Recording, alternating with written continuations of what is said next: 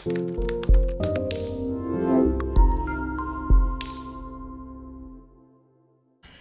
this week I get to hire four new team members, guys. Yep, our team is growing. It's great. Business is growing. Super, super excited about that. But I'm bringing in four new team members and they're all going to be virtual. And so as I was preparing for that and looking over our systems and that type of thing, I, I realized I probably should do a video for you guys on this, on the Build Your Team podcast. Hey, welcome to the Build Your Team show. I am your host, Atiba, and what we do here is we talk all about the best practices of building your team so that your business can grow. And especially in this virtual environment, it's even more necessary right now. So we're going to dive right into this and, and I'm going to share with you some of my thinking. All right. So these are five tips or five steps, if you will, f- for training new staff. Now, this is position agnostic. All right. So it doesn't matter what you're training them for. These are some of the things that I'm going to take them through. Now you can fill in the blanks. You can add additional steps in here, but these are the five things, in my opinion, from my experience of doing this a ton, that if you stick to these five, you're going to do a pretty good job. Okay. So number one, number one, give your assistant specific tasks to complete. So when you're thinking about, and we've talked about this on other videos, but when you're thinking about the role that you want this person to play, there may even right now be multiple parts of that role, but start them off with one and start them off with really specific things to do. Things where they're going to find success. They're going to have what we call easy wins and things that are going to be valuable to you where you can say, okay, yeah, they did it. They did it well. And it starts to build the relationship between the two of you and the trust bond between the two of you. Okay. Now, if you go the other way of someone comes in and you know, oh man, this position, there are all these different parts and you dump it all on them up front, you run the risk of them feeling really, really overwhelmed. And you run the risk, risk of them not understanding what's priority. And you also run the risk of them making decisions about what they're going to get done first and spend the most of their time on because they're also trying to get quick wins. That's what they want. They want to look good in your eyes. So they're going to do the things that in their mind are going to get them quick wins. But those may not be the things that are important to you. Okay? Those may not be the things that really move the needle with you. So to circumvent all of that, just create specific tasks for them to do up front. Let them do those and then give them some more and keep growing that way. So that's my first step. The next one is record everything. Okay. If you're not using Zoom or some other tool for video conferencing, start now and record everything. Record every meeting that you have with your staff and then share it with them. All right. Um, Zoom is a great tool for that. I've got a link for Zoom down below if you if you need it. Also, to um, you ask the next question, doesn't that just create more work for me? Uh, and how do, how do I do all that with Zoom and get the recording? Where do I put the recording? And how do I access the recording? And blah, blah, blah. I get it. I, I completely get it. So here's what you do. Okay, here's what you do. It's very simple. You go to YouTube and you create a new YouTube channel. You can Google how to create a new YouTube channel. And it will show you. You create a new YouTube channel and you set that channel up to be private. Okay? It's a private channel. Nobody else knows it's there. And you set the defaults of all the videos that you're going to put on that channel to be unlisted. Unlisted. Okay? So no one can find the videos. Don't set it to private. Don't set the videos to private. Set the videos to unlisted. Okay? After you've done that, then create a playlist, which you can also Google how to do if you don't know how to do that. Create a playlist for each one of your team members. All right?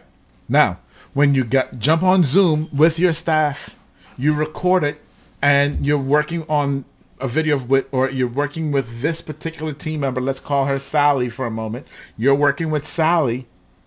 When you're done that video that you recorded, you upload it to YouTube to Sally's playlist. And so Sally knows she can always go to her playlist and find those videos. Yeah, yeah, yeah. But Atiba, okay, but that sounds great. But how do I do that? How do I? So you still haven't covered how I go from Zoom to YouTube. Haha. There's another link down below that I need you to click on and go find. It's for my friends over at repurpose.io. This we use repurpose. We've been using repurpose.io for a long time. And what you do in repurpose.io is you can set up workflows. You can set up workflows, and in these workflows, okay, um, you can actually have have it go from Zoom to YouTube. All right, and, and actually, what I'm going to do, guys, is I'm going to just pull this up. Um, I should have thought about showing doing this demo for you already, but I'm going to do it now. I'm going to pull up my repurpose account here. Let me just log in here, and I'm actually going to show this to you guys so that you can see it. You can see it. All right, come on. There we go. All right, let me jump in here. All right, so take a look at this, guys, here. So when we're looking at repurpose, these are my workflows that I've set up. All right, and you'll see I have Zoom, so that's the des- the, the source, to Cece, which this is a YouTube channel, um, for Stephanie. And so this is someone, this is a, an employee. So when we do a video, right, Zoom on Zoom, repurpose will take that video on Zoom and move it to her playlist on YouTube for me. And I can set it up to do it automatically or manually. I do mine manually, but that, that's just me. Okay, you can do yours automatically too um, if you'd like. Um, and then you can come here. You can view the you view the content that's already on your Zoom and move stuff over manually if you want, or like, hey, look, this is their Build Your Team podcast. So I even use it here, guys. So I'm recording this video and it's going to go onto YouTube and Repurpose is going to take it off of YouTube and send it over to Captivate, which I'll put a link down below for you as well. Captivate, who hosts my podcast, my Build Your Team podcast, the podcast you're listening to right now if you're in podcast land. And it does this for me automatically. Every time I do a new video, it automatically publishes a podcast for me. There's so many ways that you can use repurpose.io. This is just one of them because I don't want to get too far off course here because we're talking about um, how to use it to build your team and, and onboard and train your team. Okay. And so, but that's my tip number two is make sure you record everything and share those recordings with your staff. And I just showed you how.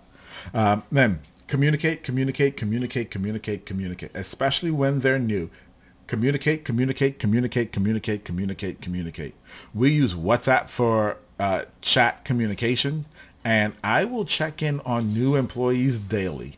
And then, because of the size of our team, I'll even assign other team members to check in on them daily.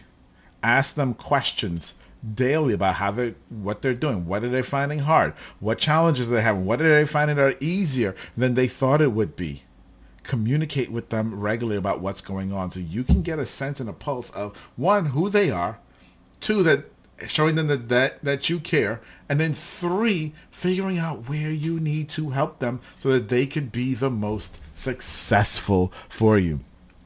Lastly, the other great reason for communicating often is, especially when someone's new and you've been doing something a certain way for a long time and you've trained them on how you've done it, sometimes they see a different way that might be better. That might be better. Some of the greatest innovations that we've had in our company in terms of the way we've done stuff has happened in an employee's first two weeks of working with us and these check-in meetings we're having because they're saying, hey, you're doing this and I've done something similar in the past and this is how we did it and what, what worked. And we said, oh, wow, that's actually better than what we were doing. Yeah, let's adopt what you're doing. And we got better. Okay. So that's number three. We've got to communicate, communicate, communicate, over communicate. All right. Um, and then number four, and this one kind of goes without saying. I think this is where probably most people start is you want to train your virtual assistant on any software applications that you want them to use. One of the ways that we do that is one, we do screen recordings of, of how we want it done Um, and we have SOPs that, that we have written of how we want things done. But then we also have uh, recordings that, because sometimes we don't have to do the recording ourselves. Someone else on YouTube already recorded a great video. Awesome. We let the employees watch those videos.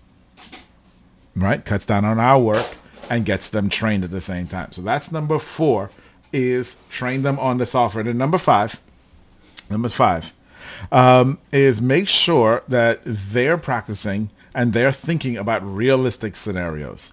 Um, very often when someone's starting with you, they want to accomplish the world and they want to impress you up front and they try to go, and it's not realistic.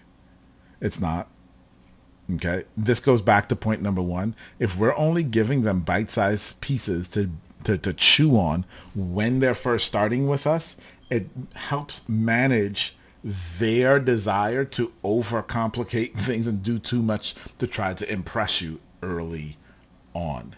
Okay. So you want to make sure that they're living inside of a realistic bubble. Okay. And not one that is not sustainable because, oh my gosh, you did such a great job, which we've had before. We've had employees who've come in and, and they've done a, a what looked like a phenomenal job and we're super, super happy. And then we realized, oh, we only paid you for 10 hours because that's what you billed for. But you, in order to get those results and make us really happy, you actually spent 40 hours. And now you, when you're actually down to three weeks later, only spending your 10 hours because you're no longer impressing us, now your work product has slipped. Huh? Right. You don't want to be in that situation either. And I'm telling you, I've been there. Okay. And the way that you avoid it is by setting some realistic boundaries in terms of what you're expecting and how much work they're actually putting in. Okay. How long do you think this job is going to take? And is it taking you that long? And if it's not taking you, if it's taking you much longer than that, let's figure out why. Let's figure out what's going on. Because maybe there's something you're misunderstanding or maybe you're not the right fit for the position. Either way. Okay. So those are the five steps, guys. I'll run through them again with you really, really quickly. Number one, give your virtual assistant specific tasks to do. Okay? Uh, up front, at least. Number two, share the recording. So record everything and share them. We've got some tools listed down below that can help you automate a lot of that process. Number three, communicate, communicate, communicate, communicate, and over communicate, especially in the early days um, with what's going on um, and how they're adjusting to working in your environment. Uh, number four, train your virtual assistants on the software tools and products that you use. Don't just assume that they know. And please understand that that's number four on the list. And so many people would put that as number one but you have to go through the others. If you mess up on the others and you're not communicating well or you gave them too much, your training is going to go in one ear, out the other ear. And then number five, to round it all off, set realistic expectations and scenarios so that they're working in a realistic bubble, something that's sustainable. That they aren't just spending tons of hours trying to please you today and not bill you today and then three, four weeks from now, when they don't want to spend all of those free hours anymore, their work product suffers.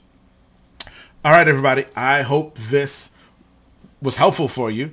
Again, I'm in the process. We're hiring four new people. I've already hired two today. Um, looking for four total this week that we're going to be bringing onto the team and doing onboarding. And so I was dusting off our playbooks and stuff, and, and this is what we do. So I decided I'm going to share it with you, my Build Your Team audience.